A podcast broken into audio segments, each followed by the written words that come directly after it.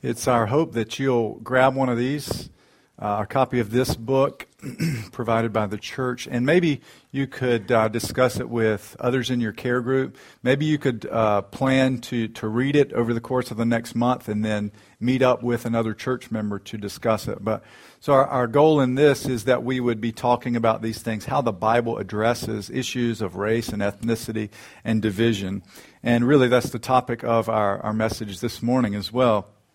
Many uh, the the eve of being the eve of Martin Luther King Day, many churches uh, take this Sunday as an opportunity to talk about uh, racial reconciliation and race, racial harmony, providing a biblical uh, understanding of what God would have for His people. And then next week, many churches spend talking about the sanctity of human life. And so I thought it would be helpful for us to consider those things as well, to think about uh, what what does the Bible teach us about these things, about racial reconciliation? What does the Bible teach us about the value and sanctity of human life? So we'll be discussing those things this week and next week, and then the following week, the last Sunday of January, we'll begin uh, going back through our Uh, the study we were previously in before Christmas in First Corinthians. And so we'll pick back up at First Corinthians chapter five on that last Sunday. But I want to start with this uh, with this question. What is it that will heal our racial divisions within our country? What is it that will heal our racial divisions within America? And we have made real progress since the time of slavery and the civil rights era. There's no doubt about that. We have made progress, but it still seems like we have so far to go. Uh, with recent events over the last couple of years especially, it seems things have gotten worse. It seems that way. But what is the solution? What will bring an end to racism and racial division? Well, first, in talking about this, I want you to know that I'm using this term race in a particular way. I don't use it to mean that there are actually different races of people, right? We understand from a biblical point of view that there is one race, uh, the human family, which comes from one family. Uh, there's this one race which God has caused to develop from the first man and woman, Adam and Eve. So the term race itself is a sort of social construct meant, I think, to cause us to focus in on, in, in a divisive sort of way, the differences between one another and superiority of one group over another people. And so it would probably be more appropriate to talk about ethnic divisions or cultural divisions. But regardless of the terms we use, we recognize there is division, right? We recognize there is a significant division among people groups in America. And it occurs perhaps most prominently, uh, in our history at least, between people who are white and people who are black. But it also has taken place more recently between Americans and Mexicans, or between Americans and other immigrants, perhaps uh, Muslims. Perhaps Muslim immigrants. But how are we to deal with these divisions? How are we to think about them? Well, some say we can help bridge the gap with education. If we can educate one another about different cultures and religions, then we will have respect for one another and we'll be able to tolerate one another better. And I do think that education is helpful. I think it would do a lot to help the divisions in America. Others say we need a certain kind of division. We need a displacement. And I've talked about this before. We need not only to learn about other cultures, we need to uh, immerse ourselves into or expose ourselves to the community of other communities. Or we need to befriend someone who is a Muslim, or befriend someone who is uh, Latino or uh, black, or of a different ethnicity or culture. If we actually have relationships relationships with people who are different from us, then we will be able to have a more nuanced view of who they are when talking about a particular group of people.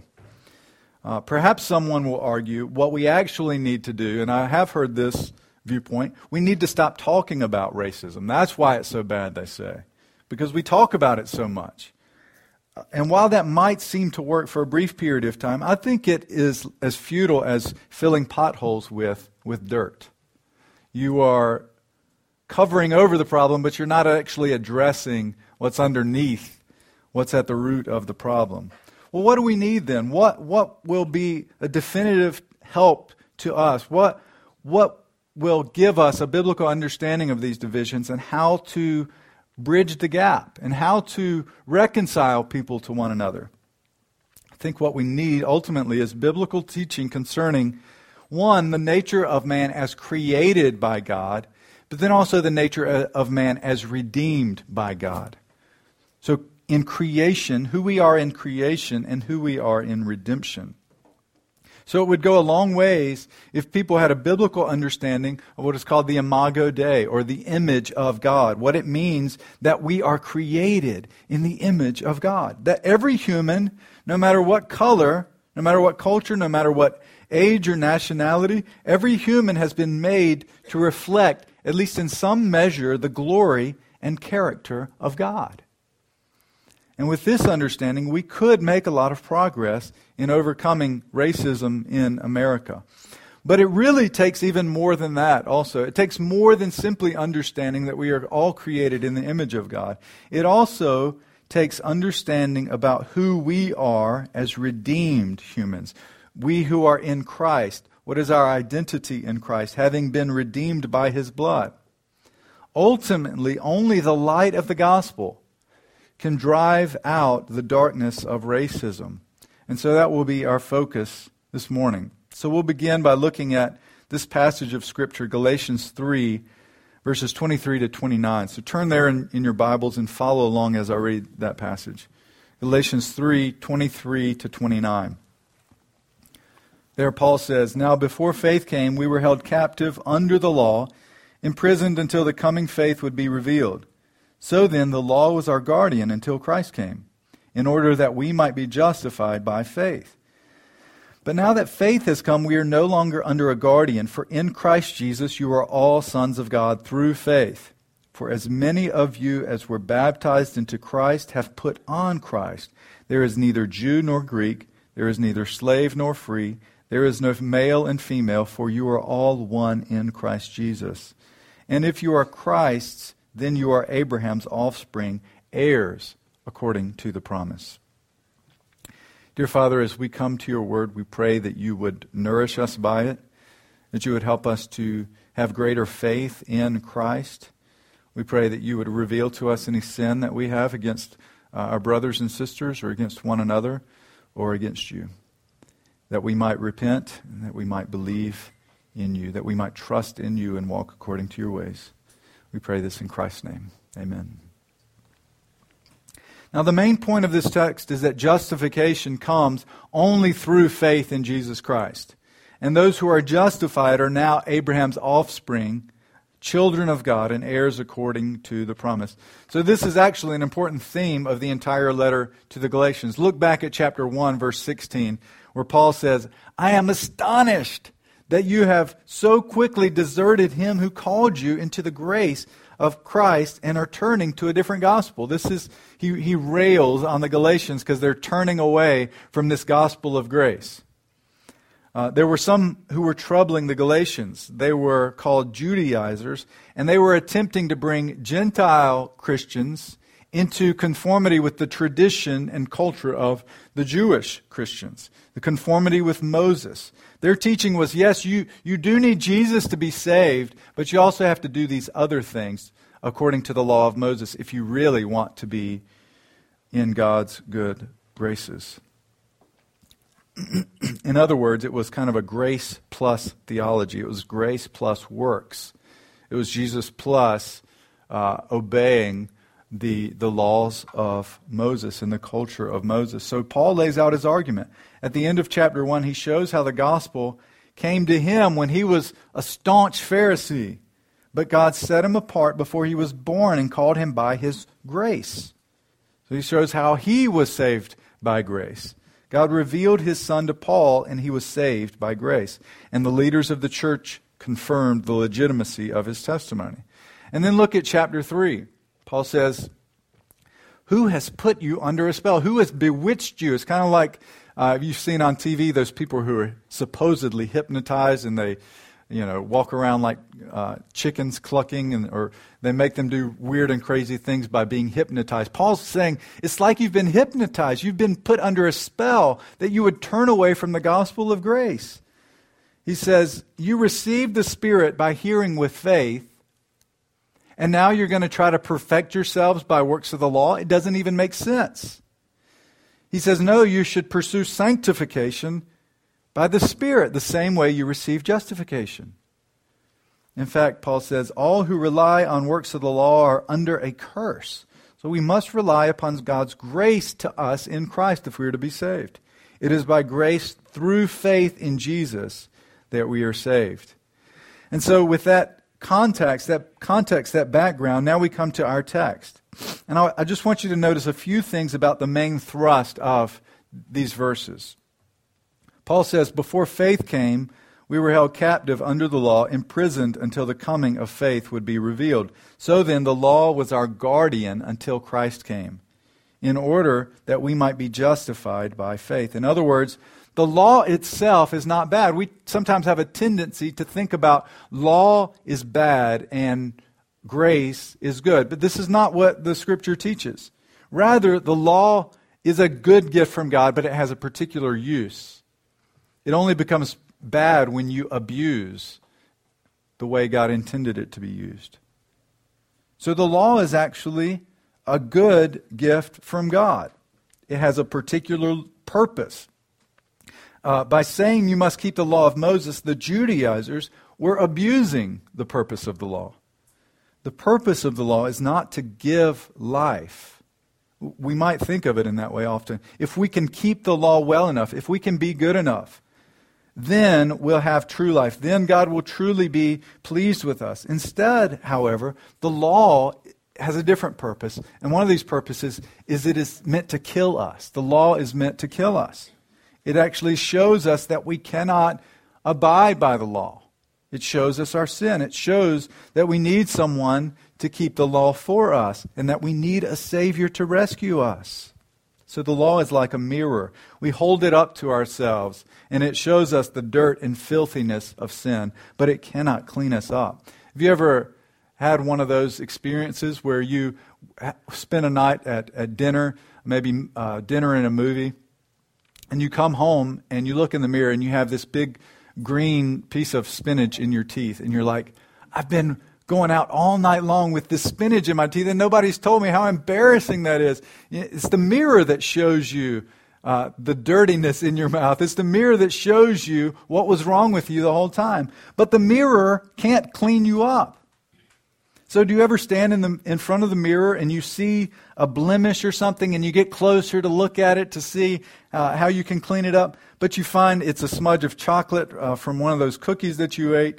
What do you do? You don't you don't put your face further onto the mirror and start rubbing your face on the mirror to clean it up. The mirror can't clean you up. It simply shows you that you're dirty and you need to be made clean. And the law can't clean you up either. It merely is able to show you your need of being cleaned up.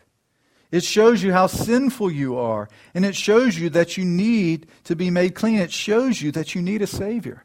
And so it is good for us to reflect upon the law of God.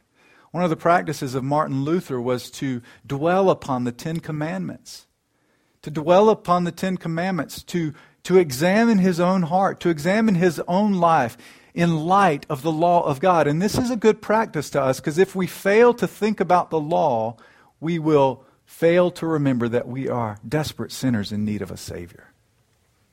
Spend time reflecting upon the law of God, because in reflecting upon the law of God, you will be driven to Christ. You'll be driven to Christ, and He has grace for you. Reminded that you need a Savior. The law reminds us of our sin, drives us to despair, and then drives us to Christ. And then having come to Christ, the law maps out for us, having been justified by grace, it maps out for us what the righteous life looks like. It shows us what is pleasing to God and how we ought to live. So Paul says you're no longer under this guardian because you've been brought to Christ. In Christ Jesus, you are all sons of God through faith. It's not through the law. that you became sons and daughters. It's through faith in Christ that you have become Abraham's offspring and heirs according to the promise. And this applies, Paul says, to all who have been baptized into Christ. This refers to the sign of baptism, the outward sign of the inward reality. When you were put into Christ, you put on Christ. And therefore, you are Abraham's sons and daughters by faith. You are children of God. You are heirs of the promise. And it's all by God's grace to us in Christ Jesus through faith. So you're wondering about the title and topic of our sermon today. What does this have to do with racial harmony? I thought you were talking about that. What truth does this passage, largely about justification by faith, give us about racial harmony and how we should view our relationships with people who seem different from us? Well, this is the foundation. This is where uh, racial reconciliation, true reconciliation between people must begin if it's not going to fail and falter. So let me transition to the second part of this message. And we'll talk about some implications from this text. So this is, uh, it's not mainly about racial harmony and reconciliation. It's mainly about justification by faith in Christ. But there are staggering implications for us when it comes to reconciling between person and person, between racial reconciliation and ethnicity. So let me give you five implications concerning these things, five implications concerning racial reconciliation. The first implication is this: Christ is our supreme identifying characteristic. Those who have, those of us who have come to Christ, are in Christ, those of us who are Christians, your supreme identifying characteristic is Christ.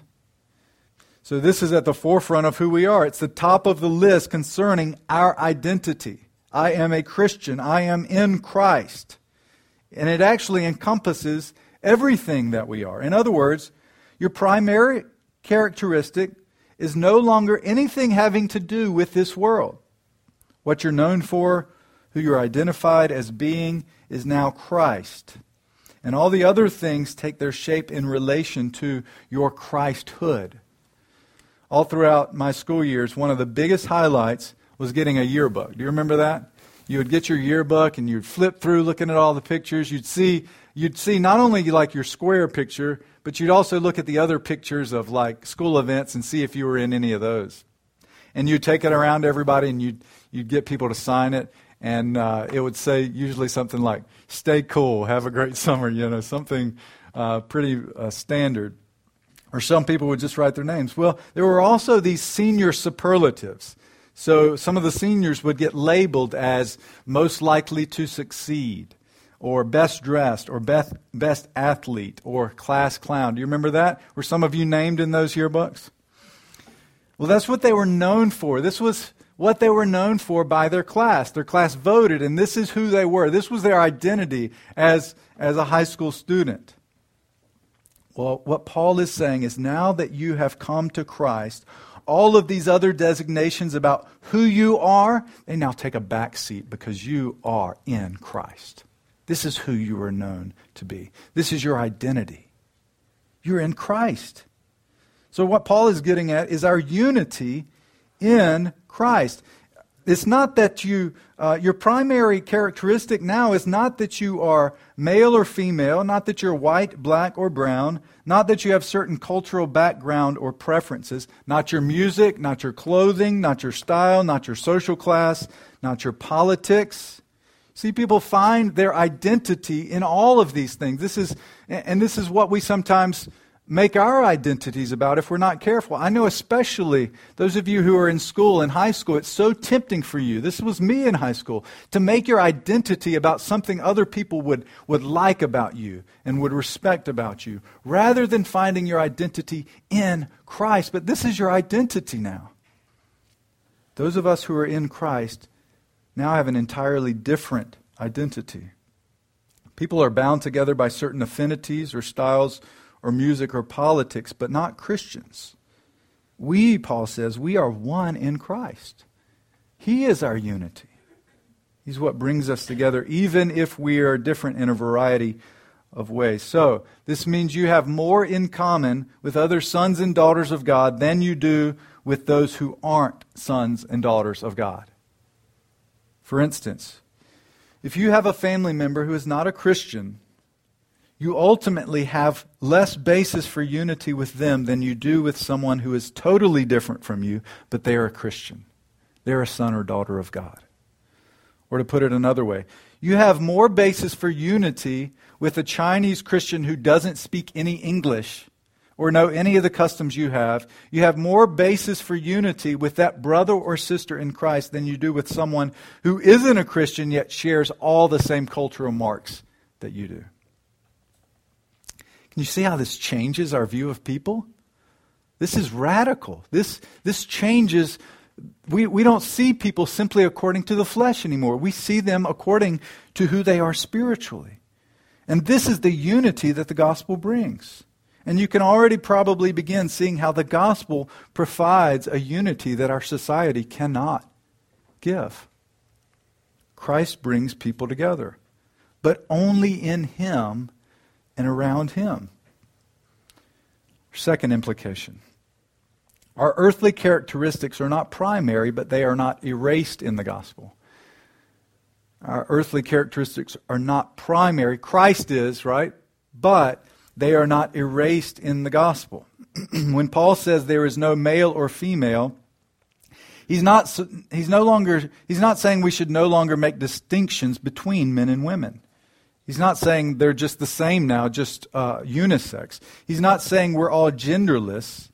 And this is obvious since in other letters he gives instructions for men and husbands, and he gives instructions for women and wives. It follows then that these other characteristics aren't erased either. If you are in Christ, you are still a male or you are still a female. You are still a Jew or a Gentile.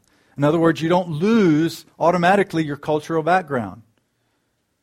You are still rich or you are still poor. You don't automatically lose the fact Uh, of your social or economic status. It doesn't vanish into thin air. You, in Paul's day, you are either still a slave or you are free. Your social status doesn't simply get erased. And we could take it further. You're still a Republican or a Democrat or independent. You're still black or white or brown. All these earthly characteristics are not our primary identity, but they are not erased in the gospel. In fact, not only are they not erased, I would contend they exist for a purpose. They exist for the glory of God. In other words, you are a woman for the glory of God. Or you are a man for the glory of God. You are white or black or brown or rich or poor for the glory of God. That you might testify to the greatness and goodness of God in your situation and in your personhood. But someone might say, well, I don't see colors. I don't see cultures. I just treat everyone the same. And there's a good desire in that. I recognize that desire is good because they don't want to treat someone differently based on their skin color or their ethnicity or cultural background. We should uh, see one another, firstly, as persons made in the image of God who reflect something of His glory. But that's exactly where being colorblind fails. If a person is made in the image of God, then to ignore some part of them, including their skin color, to ignore some part of them is to fail to see them as how they were created for the glory of God. It's to ignore a part of who they are. Imagine walking into a field of a million flowers, but to your surprise, you only see them in monochrome. You only see them in grayscale. You see some differences, but it's all kind of grayish. That would be weird. It would be an interesting sight to see, wouldn't it? But we would all agree, I think, that it would be so much be- more beautiful if we saw all the flowers and their array and variety of colors and shapes and sizes and form. You see, color blindness ultimately is not a virtue. It's a deficiency. Colorblindness is better than racism. It's better than seeing the differences and hating those differences. But it falls short also of God's intention, that we would see the differences and rejoice, that we would see the differences with which God has created and rejoice in the great creativity of our great God. And even more beautiful than the diversity of God's good creation in the world is God's diverse people gathering together in unity under the banner of Christ. Think about how we might apply this in our own midst. Or think about your own personal life. Have you been guilty of disliking the differences that you experience or, or that you see? Maybe in our own church. Maybe different personalities or cultural cultures or preferences. And what would it begin for you to begin seeing differences and enjoying them for the glory of God? Seeing how they bring more glory to God. And what would it look like to be unified in the midst of those differences? God gets glory from this. So let's rejoice in the differences we experience, even in our own midst. Let's rejoice in the creativity of God in these distinctions. Third implication, these distinctions do not serve as spiritual advantages before God.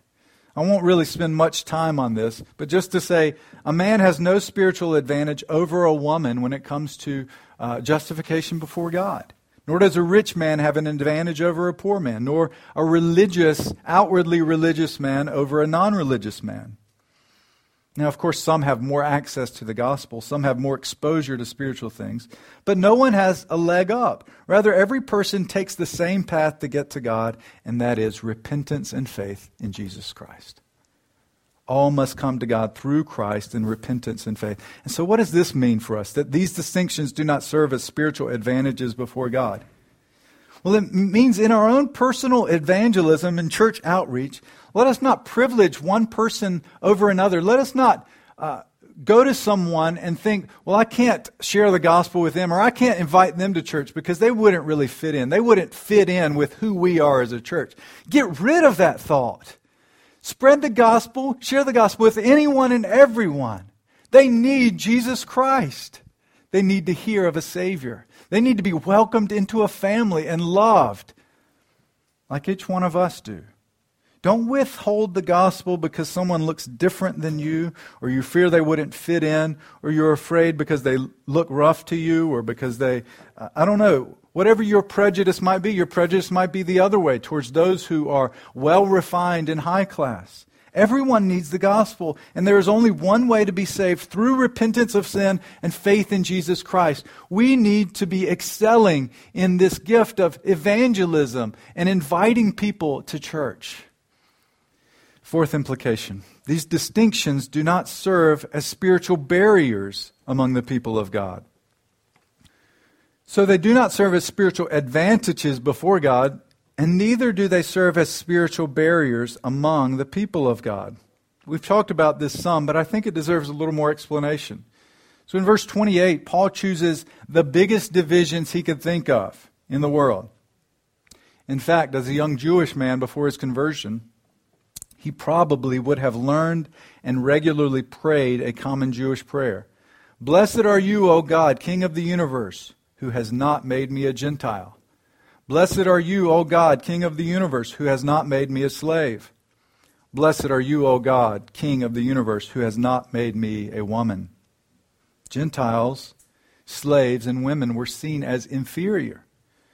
So there were social and spiritual barriers between these people. It kept them from relating to one another, from fellowshipping with one another. It kept them from being a part of the same community. And yep, a big part of Paul's aim here in Galatians three is to show how Christ has broken down these walls of hostility. Not only between God and people, but between brothers and sisters in Christ, even though they're radically different from one another. Even if the culture around them saw people as inferior, they were welcomed into the community of faith.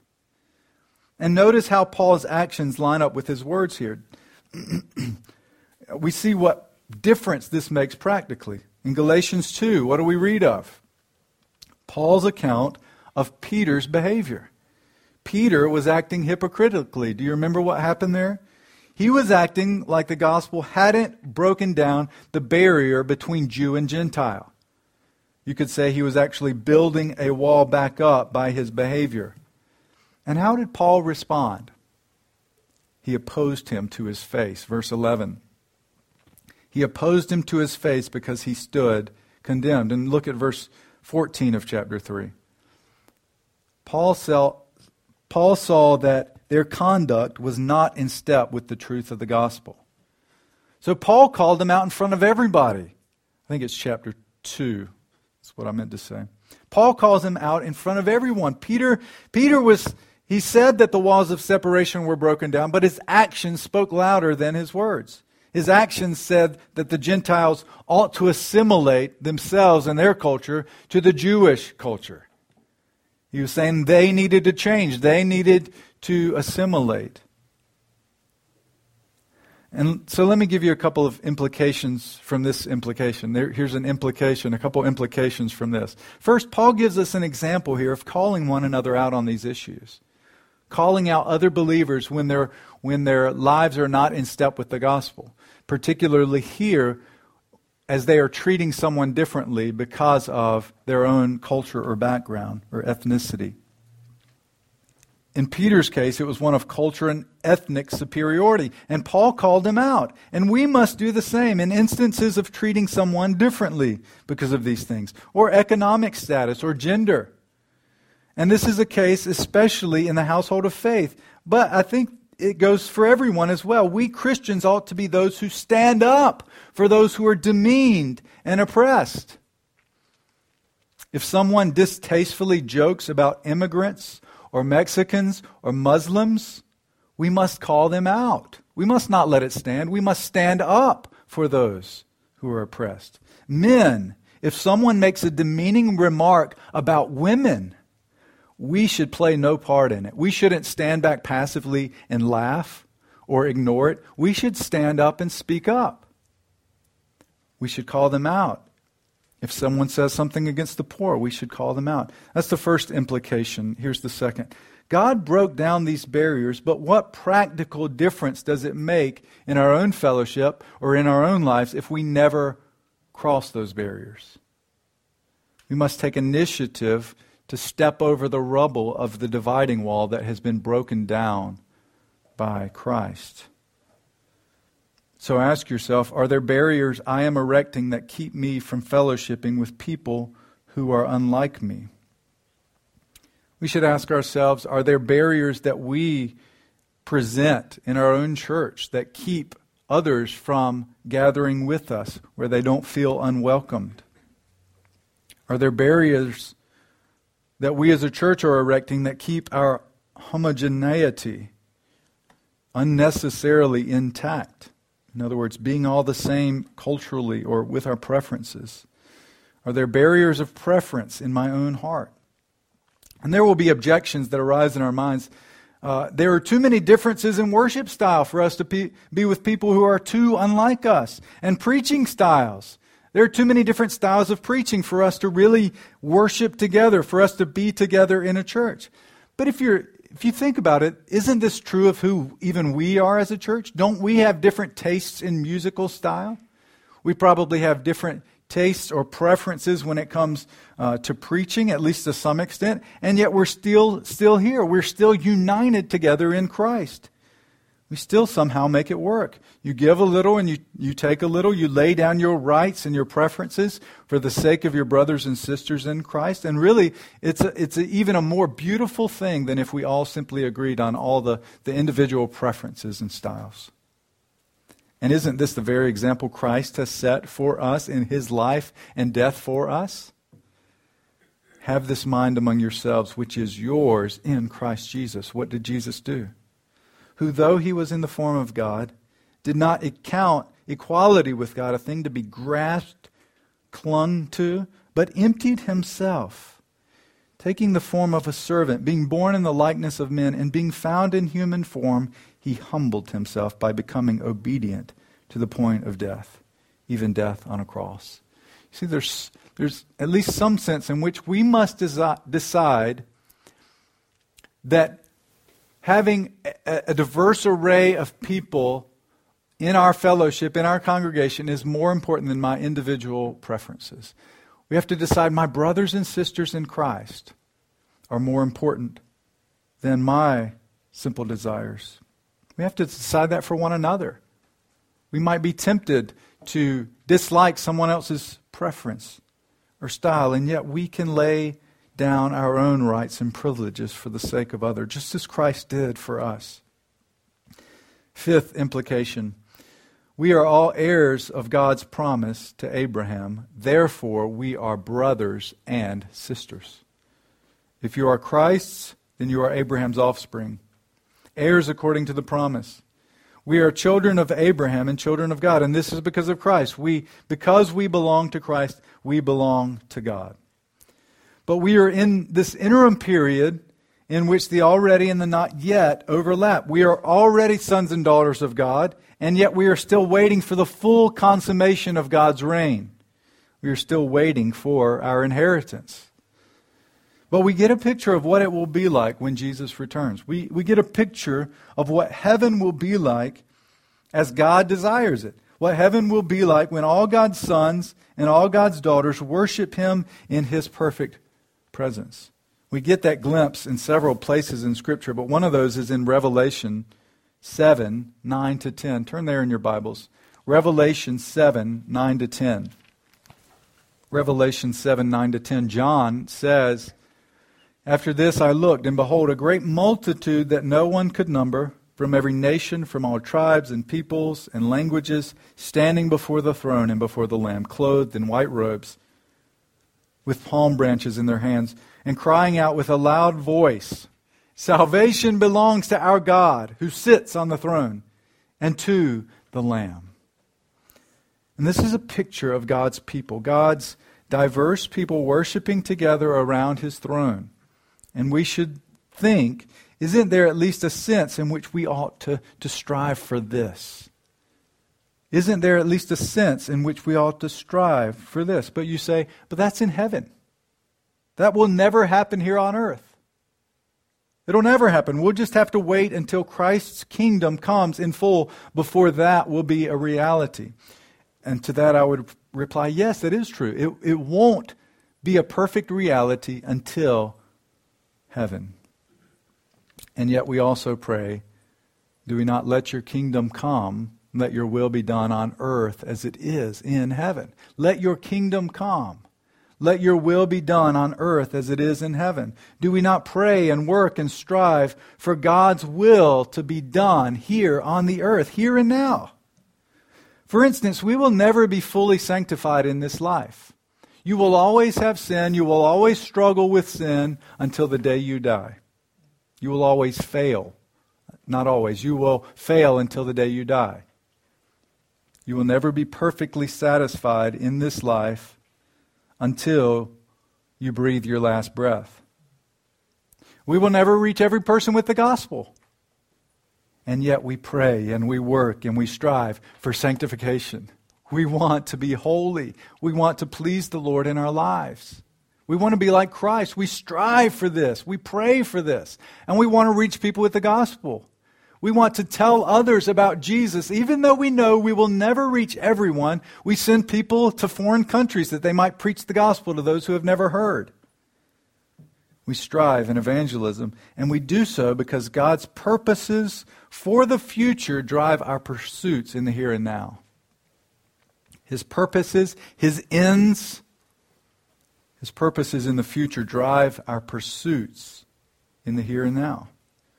So let us pray and let us work and let us strive that in some sense we might begin to enjoy the type of unity and diversity that we see in the kingdom come. It's not simply enough for us to say everyone is welcome. We need to welcome others into our homes, into our lives. We must be a welcoming people. And really, on a practical basis, not every church is going to look like that kingdom that we see in the Revelation. You know, think about some uh, churches in the Midwest. Some populations in the Midwest are ninety-five, ninety-eight percent Caucasian. Now, how are you going to have a diverse church in that area? Your church is going to simply reflect, hopefully, the community you're in. And so that would be a reasonable goal for us, that we would spread the gospel, we would share the gospel with those in our neighborhoods, in our communities, that we might reflect in some sense our community, that God would be bringing to us rich and poor, that God would bring, be bringing to us people from every sort of background, every sort of walk of life, that God would be saving sinners as we faithfully proclaim the gospel. Let's pray and work and strive that God would be glorified in how we think about these things and how we act. Let's pray together.